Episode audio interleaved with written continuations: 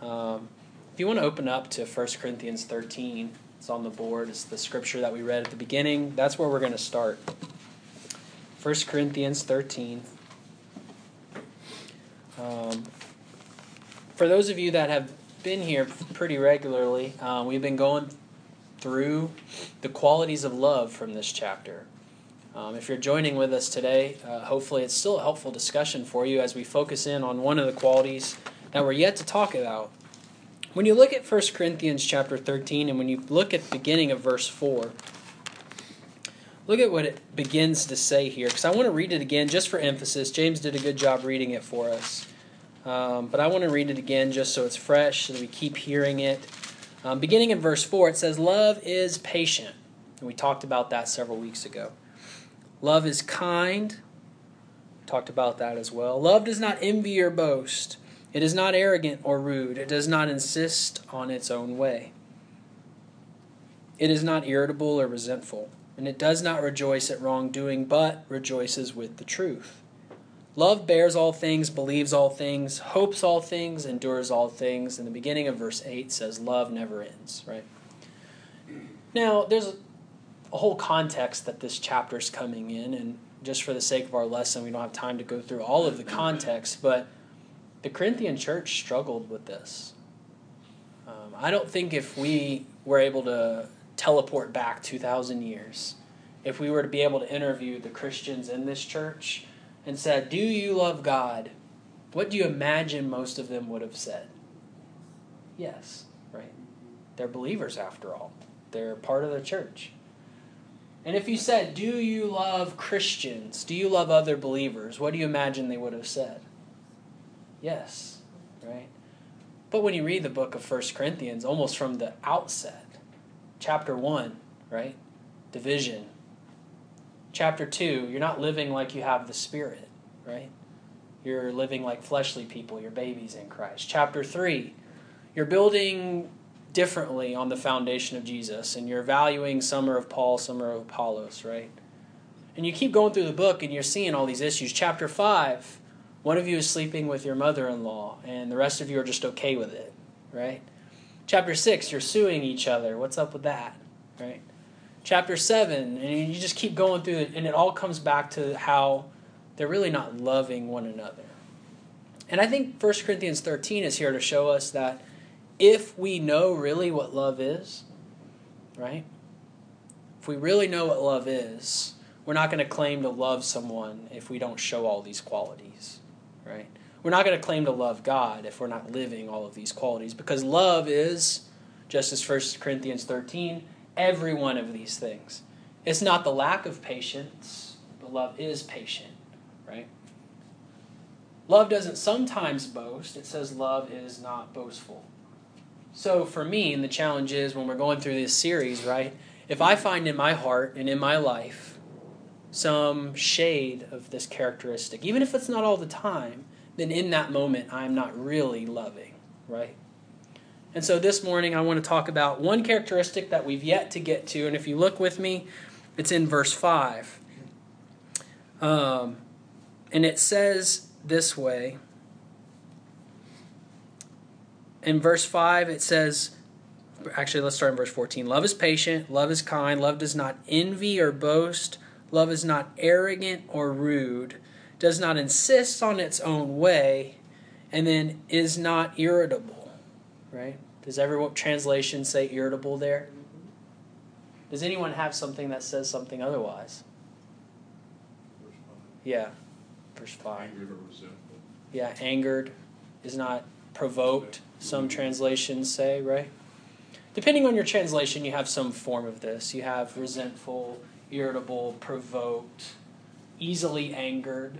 And so I think that's kind of the idea of this. When you look at the word, I, I, I was trying to figure out what exactly this is saying, and so I went to um, like a Greek dictionary lexicon thing online, and it the idea is, as it says here, um, I, have, I wrote down the definition here, and it says Love is not easily provoked is probably the closest because what it means is to make sharp or to sharpen, to stimulate, spur on, and then to irritate, provoke, arouse to anger. So this idea is is not provoked, right?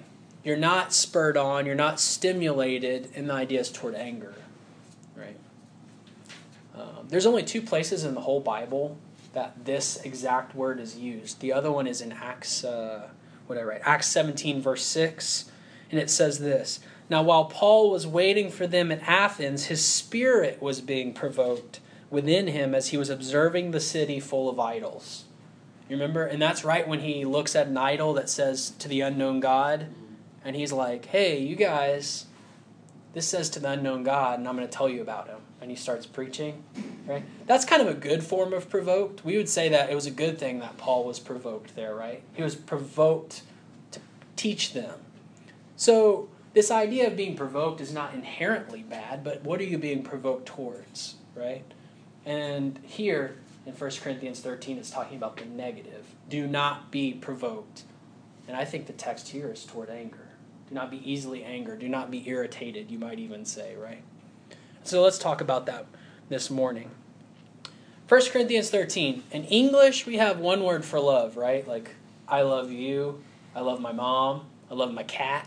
I love my job, right? We just say I love, right? We might say I like, and that means something a little different, or I enjoy, that means something a little different. But the word here, as I've said multiple times through these lessons, is agape. The Greeks had many words for love, and one of them was agape. And this was a choosing. I choose to love you, and it's not a romantic love. It's not like I love my mom or dad, a familial love, but it's I choose to love you. And really, idea behind this is like I'm going to choose to love you in service. I'm going to choose to do something for you, and that's the love that's being discussed here. So, how is it that that kind of love is not provoked? Like, what does that mean? And so, what I want to talk about this morning is why isn't love, godly love, agape love, provoked? Right? That's the first part that I want to talk about. And the second part is how do I overcome being provoked? Right? So, that's kind of the two parts I want to talk about. So, one, why isn't love provoked? Well, you could just simply say, well, 1 Corinthians 13 says it's not, so there. And that would be true, right? That's the teaching of God. But like what's the deeper kind of fundamental thing behind this? Like why isn't this a quality of love? I mean, God gets to make the rules, right? He could say, "Well, in fact, love is easily provoked to anger." He could have said that, I guess, in a way, right? And I think it's because of um, a couple things. One is kind of that first answer, right? Because God said so. I mean, look look at verse 4 of 1 Corinthians 13 again. Love is patient, love is kind, right? So by the time you get to love is not provoked or easily angered, you're kind of like, well, duh, you've already said it's patient and kind, right? But also, I'm going to go a little bit deeper, more meaningful. I'm going to suggest to you one easy way for us to know that love, a quality of that, is not provocation towards anger is because Jesus didn't really do that, right? And if Jesus is God, that's to suggest to us that God's character in himself, he doesn't really do this. He's not like easily stirred up towards anger. It's not something that's just kind of bubbling under the surface. And soon as somebody like pokes at it, it's just like, bah, right? That's kind of how I think about being provoked to anger. You're ready to jump. And soon as somebody like goes that direction, there it is, right? And so let's look in Luke 11. I think Luke 11 is a great demonstration of how Jesus, his love for people, doesn't manifest itself as being easily provoked, right, towards anger. Luke 11. And, and I think it starts with verse 1. Verses 1 through 13, if you turn to Luke 11, show us why Jesus isn't provoked easily to anger, I think. He never comes out and says, This is why Jesus isn't provoked to anger, but I think this is the fundamental thing. Look at verse 1 and let's read this together. Now, Jesus was praying in a certain place, and when he finished, one of his disciples said to him, Lord, teach us to pray, as John taught his disciples. And he said to them, When you pray, say, Father, hallowed be your name, your kingdom come. Give us each day our daily bread, and forgive us our sins for we ourselves forgive everyone who is indebted to us, and lead us not into temptation. And he said to them, Which of you who has a friend will go to him at midnight and say to him, Friend, lend me three loaves? For a friend of mine has arrived on a journey, and I have nothing to set before him. And he will answer from within, Do not bother me. The door is now shut, and my children are with me in bed. I can't get up and give you anything. I tell you, though he will not get up and give him anything, because he is his friend, yet because of his uh, impudence, he will rise and give him whatever he needs. And I tell you, ask and it will be given to you.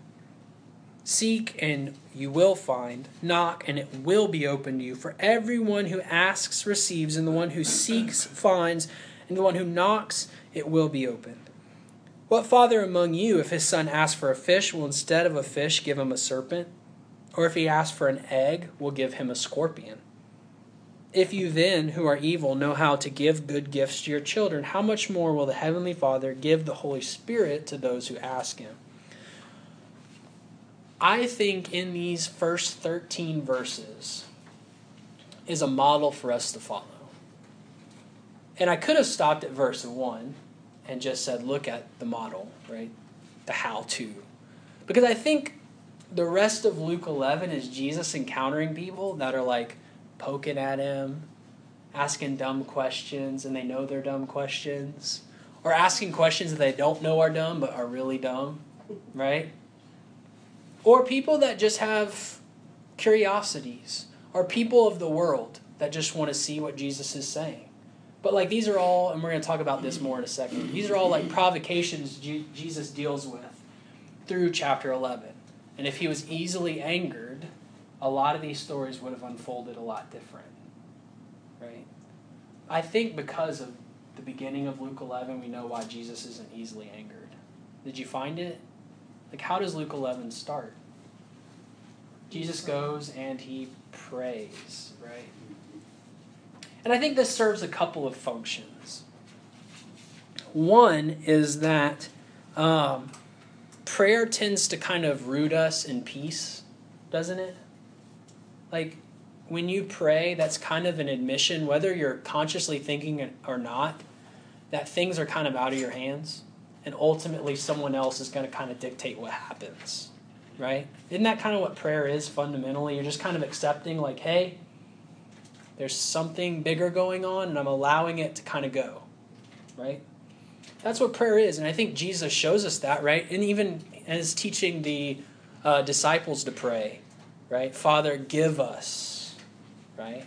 He mentions your kingdom. Forgive us, right? There's something bigger going on. There's someone else really in control here. And so prayer tends to give us that peace. And we're going to talk more about that at the end of the lesson. And I also think prayer serves another function. It roots us in truths. And I think the product of those truths should be peace, right? They go hand in hand. But when I recognize various truths, like I'm not in control as much as I like to think I am sometimes, that there's bigger things going on than just me and this person, right? There's deeper things going on than just a stupid question, right?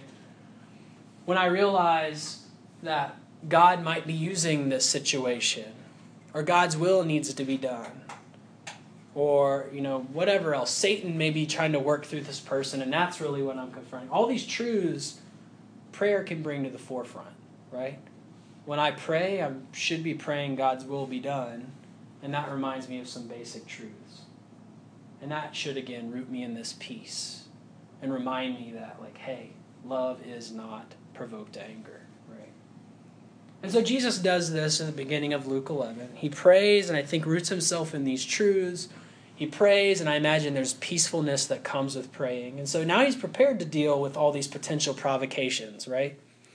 Look with me in Luke 14, or 11, 14, sorry. 11, chapter 11, verse 14. Now he was casting out a demon that was mute. And when the demon had gone out, the mute man spoke, and the people marveled. But some of them said, He casts out demons by Beelzebul, the prince of demons while others, to test him, kept seeking from him a sign from heaven. So Jesus does a miracle. He does something amazing that nobody else could do and helpful, right? It's not just like a miracle you're like, oh, that's great. That has zero utility, but that was cool. Jesus actually does a miracle that's useful. And then people decide to say that he's doing it on Satan's behalf, right? He's doing it by the prince of demons. In fact, some people even say that they want to test him, right? And they say, Show us another sign from heaven. If Jesus was easily provoked to anger, do you think this is a moment that that would show? I think so. And I look at this as kind of provocation from the naysayers, right? Today we like to say it this way sometimes provocation from people that are just going to hate, right? Like no matter what you do, they're just kind of hateful. Um, do you guys ever experience that? Jesus experienced it, right? But look at what Jesus says here. Look at verse 15 or verse uh, 17, sorry. But he, knowing their thoughts, said to them, Every kingdom divided against itself is laid waste, and a divided household falls. And he continues to go on about like what he means by that, right? He proves to them like your logic really doesn't make any sense. Why would Satan cast out himself, right? A house divided against itself falls. That's basically his logic. Say, uh, Jesus, angry, easily provoked, what might he have done in this scenario? We can only imagine. Having the power of God Himself, being God Himself, He could have done any number of things, right? And in anger, they're typically angry things that you would do, right? And so Jesus actually, when faced with the provocation of naysayers and people that want to hate, he just responds with teaching. He responds with patience, which Love is what? Patient. Right? Let's move down to the next section, verse 27.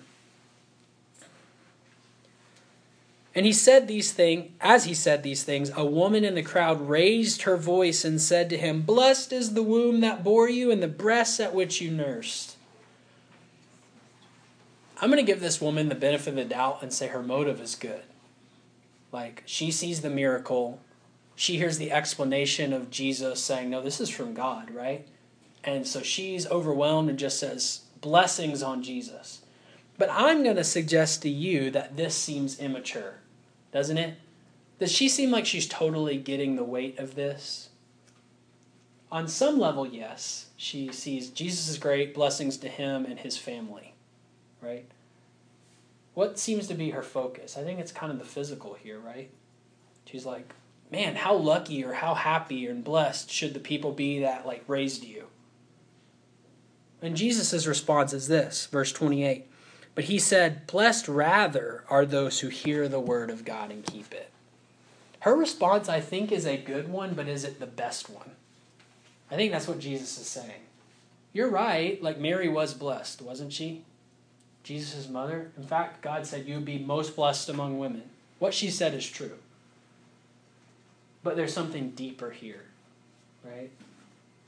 So I would say if you're easily provoked to anger, you're not loving in that way, couldn't you be tempted by the immaturity of this woman? To be like, ah, you're just an idiot. You don't get it, right? Like, don't we get provoked sometimes by people's misunderstanding or immaturity and we get angry? Jesus didn't do that, right? He saw that immaturity or he saw that misunderstanding, the lack of depth there, and tried to inform right? Bring some depth. Look at the next section, verse 29. When the crowds were increasing, he began to say, This generation is an evil generation. It seeks for a sign, but no sign will be given to it except the sign of Jonah. For as Jonah became the sign to the people of Nineveh, so will the Son of Man, Jesus, be to this generation. I'm just going to stop there. What's the provocation here? We don't actually see the crowd say anything, right? And I'm going to suggest to you that sometimes people don't have to say anything to provoke us to anger. You guys ever experienced that?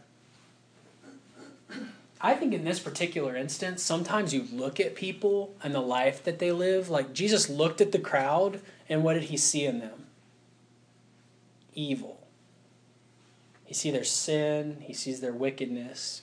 Doesn't that provoke us sometimes? People don't have to say anything. We see what they're doing, we see their life, and we get angry about it.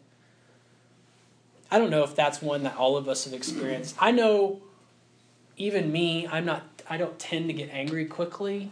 I've even experienced this one, like just looking at people's lives and I just get kind of ugh, right? Jesus is not easily provoked to anger. Which is interesting because look at what he says. They crowd in. Apparently, they want to hear what he has to say. And what does he say? This generation is evil. Right?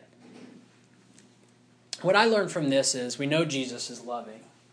And we know he's not easily provoked to anger. So, what I'm taking away from this is when you're tempted to be angry about just the state people are in, their lifestyle, their sinfulness, you know, sometimes I think Jesus' example is here is address it.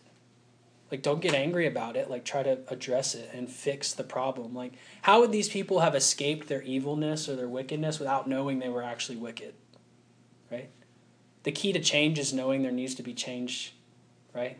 You can't change unless you know there has to be a change. So, Jesus is actually doing the loving thing here, the patient thing, giving them an opportunity to hear what he's saying, right? Is this Jesus lashing out in anger? Is he being easily provoked here? I don't think so. And so we see Jesus how he handles uh, the provocation of just people's sinfulness. Look at the next section, beginning in verse uh, 37. Verse 37. Sorry. Okay, verse 37, beginning. While Jesus was speaking, a Pharisee asked him to dine with him. So he went in and reclined at the table. The Pharisee was astonished to see that he did not first wash before dinner. And the Lord said to him, Now you Pharisees cleanse the outside of the cup and the dish, but inside you are full of greed and wickedness. You fools, did, did not he who made the outside make the inside also? But give as alms those things that are within, and behold, everything is clean for you. I look at this one as kind of the provocation of people being judgmental right? Jesus is not easily provoked to anger here, but he encounters a group of people that are being judgmental. They have a certain expectation of how he's going to handle himself before dinner, right? And it involves washing.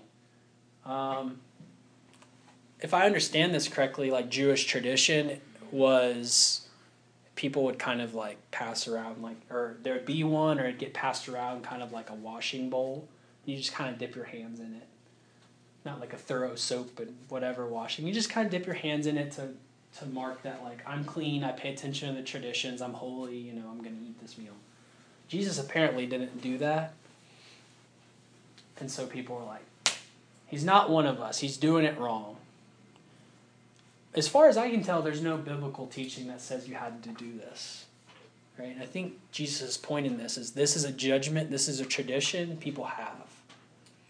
Do we have similar traditions? Not just around dinner, but just like cultural expectations, right?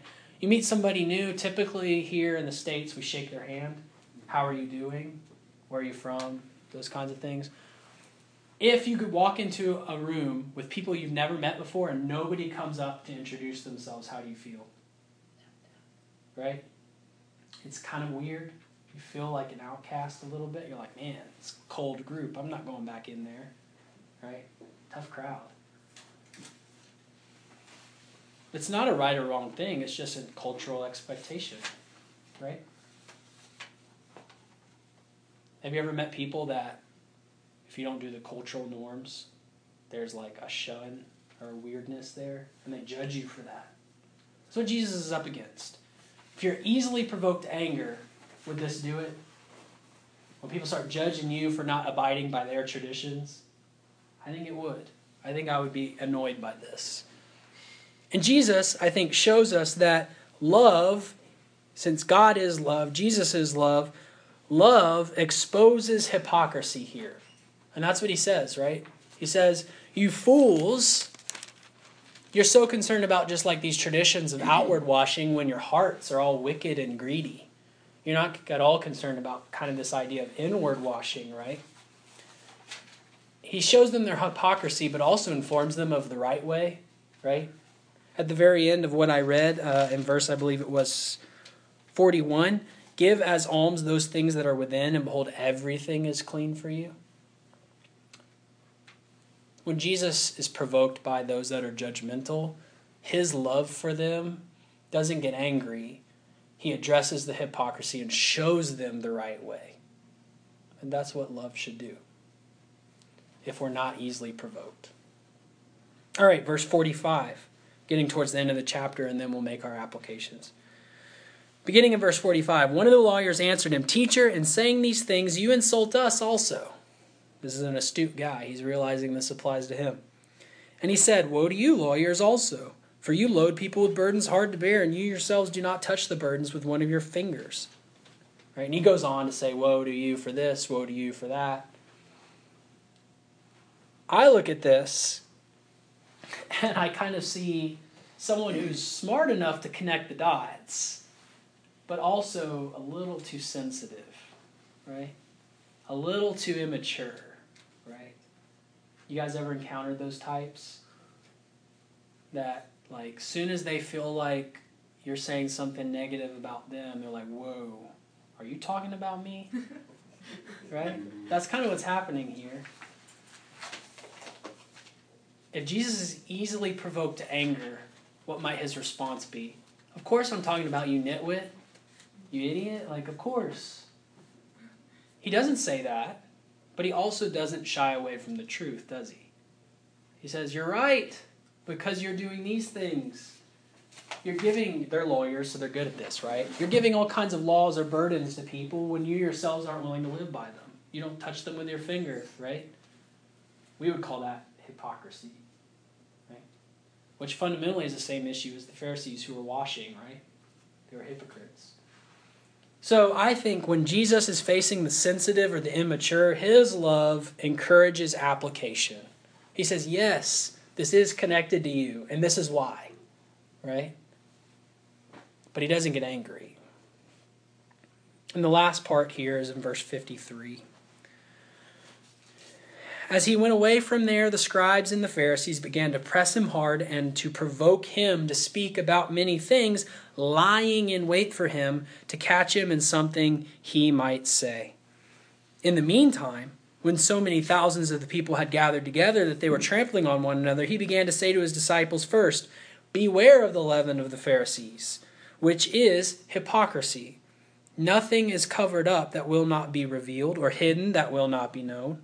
Therefore, whatever you have said in the dark shall be heard in the light, and what you have whispered in private rooms shall be proclaimed on housetops.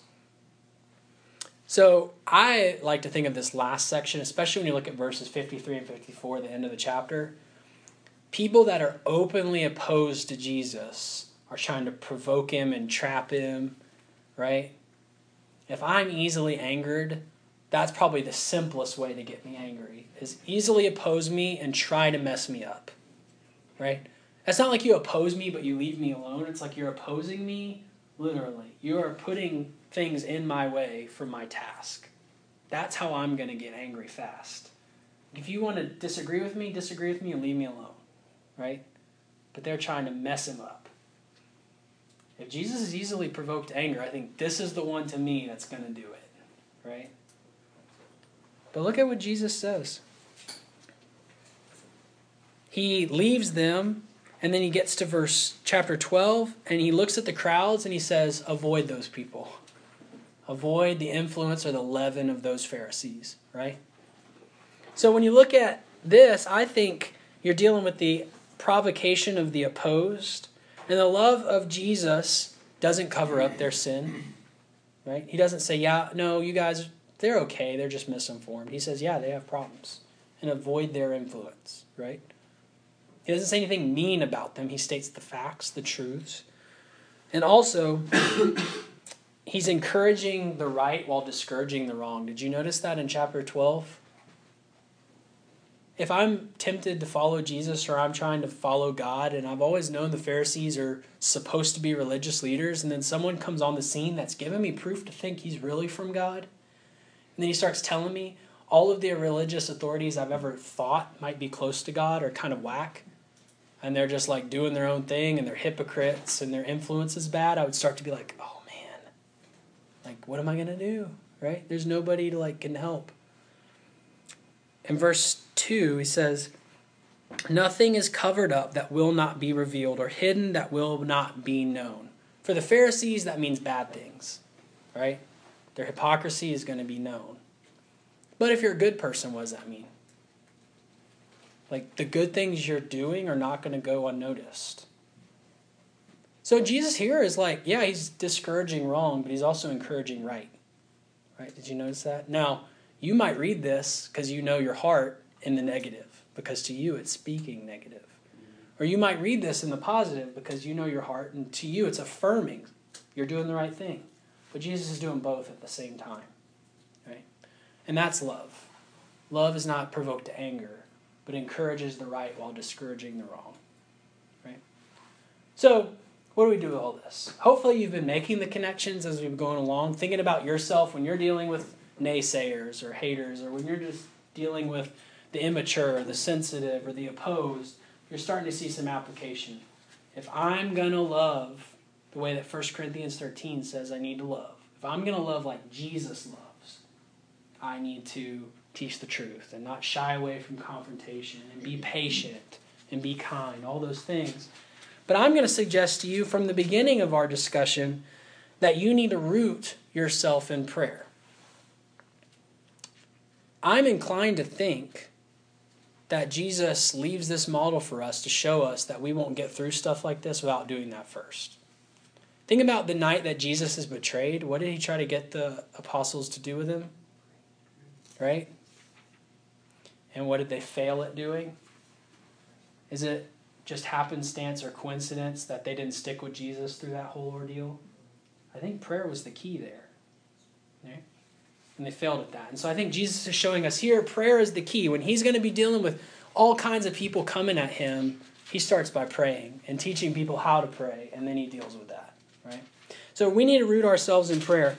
Uh, first or Philippians 4 verses 6 and 7 tell us that when we pray, right, there's something that comes to us that surpasses all knowledge, and it's peace. Philippians 4 makes that connection for us. I think we could have made that logical connection on our own. Philippians 4 says like when you're in, when you're in that intimate relationship with the Lord in prayer, there is a peace that comes and it doesn't always make sense. Right? But there's a peace tied to that. John 17 explicitly shows us when Jesus is praying for his disciples and his apostles that truth is wrapped up in prayer, right? That there is truths that come out in prayer, right? And that's all through John 17, how uh, God was going to protect him and his truth and his truths. So when we root ourselves in prayer, we're given peace, we're reminded of truths, and that prepares us to be loving, right? It reminds us of that. What can really anger me, right? What can really anger me? Or leave me in a state where I'm really close to being angry. As soon as somebody like pokes or prods or asks or something, I'm going to be angry if I have the peace of God. As a Christian, having kind of that just constant simmering anger in my heart where I'm just this close to boiling over, isn't that counterintuitive to being a Christian? Like, I'm a believer, and so shouldn't there be a peace and a contentment with that? Shouldn't there be, as 1 Corinthians 13 is saying, a love with that?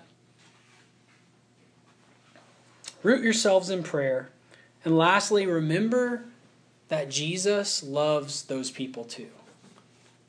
It's easy for us to remember that Jesus loves me, right? I'm kind of banking on that one. But I'm not necessarily always banking on the fact that Jesus loves you, right?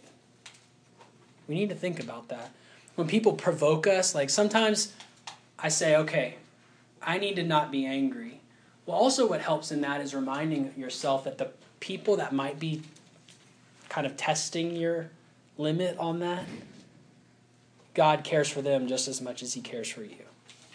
Didn't you see that all through Jesus' discussions with his people? These people could have made him angry in each instance, but underlying that was not just Jesus' love for God, but Jesus' love for them. He wanted them to know what was right, he wanted them to know the truth. He wanted them to hear it in a way that was helpful for them so they didn't just write him off, right? Jesus loves them too. 1 Corinthians chapter 8. This is the last verse we'll look at and we'll be done. 1 Corinthians chapter 8. I love this verse, totally taking it out of context, but I like what just by itself it's saying. Um, 1 Corinthians chapter 8. When you're struggling with remembering that God loves other people too, remember this verse. 1 Corinthians 8, verse 11. And so, by your knowledge, this weak person, this brother, is destroyed. The brother for whom Christ died. That's how we need to think about people. Christ didn't just die for me. This person that I'm dealing with, that is tempting me to be angry, is somebody that Christ died for. So if you can root yourself in prayer and you can remember that Christ died for others, you're going to do way better not being easily provoked, right? Conversely, in the positive, being loving. So hopefully this lesson's been helpful for you. Obviously, um, if you're not a Christian this morning, this lesson hasn't really talked about what all you need to do to be right with God, but talk to me um, I'd be happy to like just look at scripture with you. I don't want to give you my opinions on things. I just want to tell you what the Bible says. Um, so if that's why you're here this morning, please ask those questions. Certainly, you need to be um, considering those things. If you are a Christian, if you're a believer, and you're looking to just grow your faith, hopefully this lesson's been helpful for you in trying to not be so easily angered and being more loving. If there's anyone here that needs the prayers of the congregation, wants help in some sort of way, we're going to sing this song, number 497, that Robin's going to lead us in. And we're going to sing it to encourage ourselves, but also as a time that if somebody wants to make something known like that, those are gives you a couple minutes to think about it and talk to somebody. Um, anyway, at this time we'll stand and sing.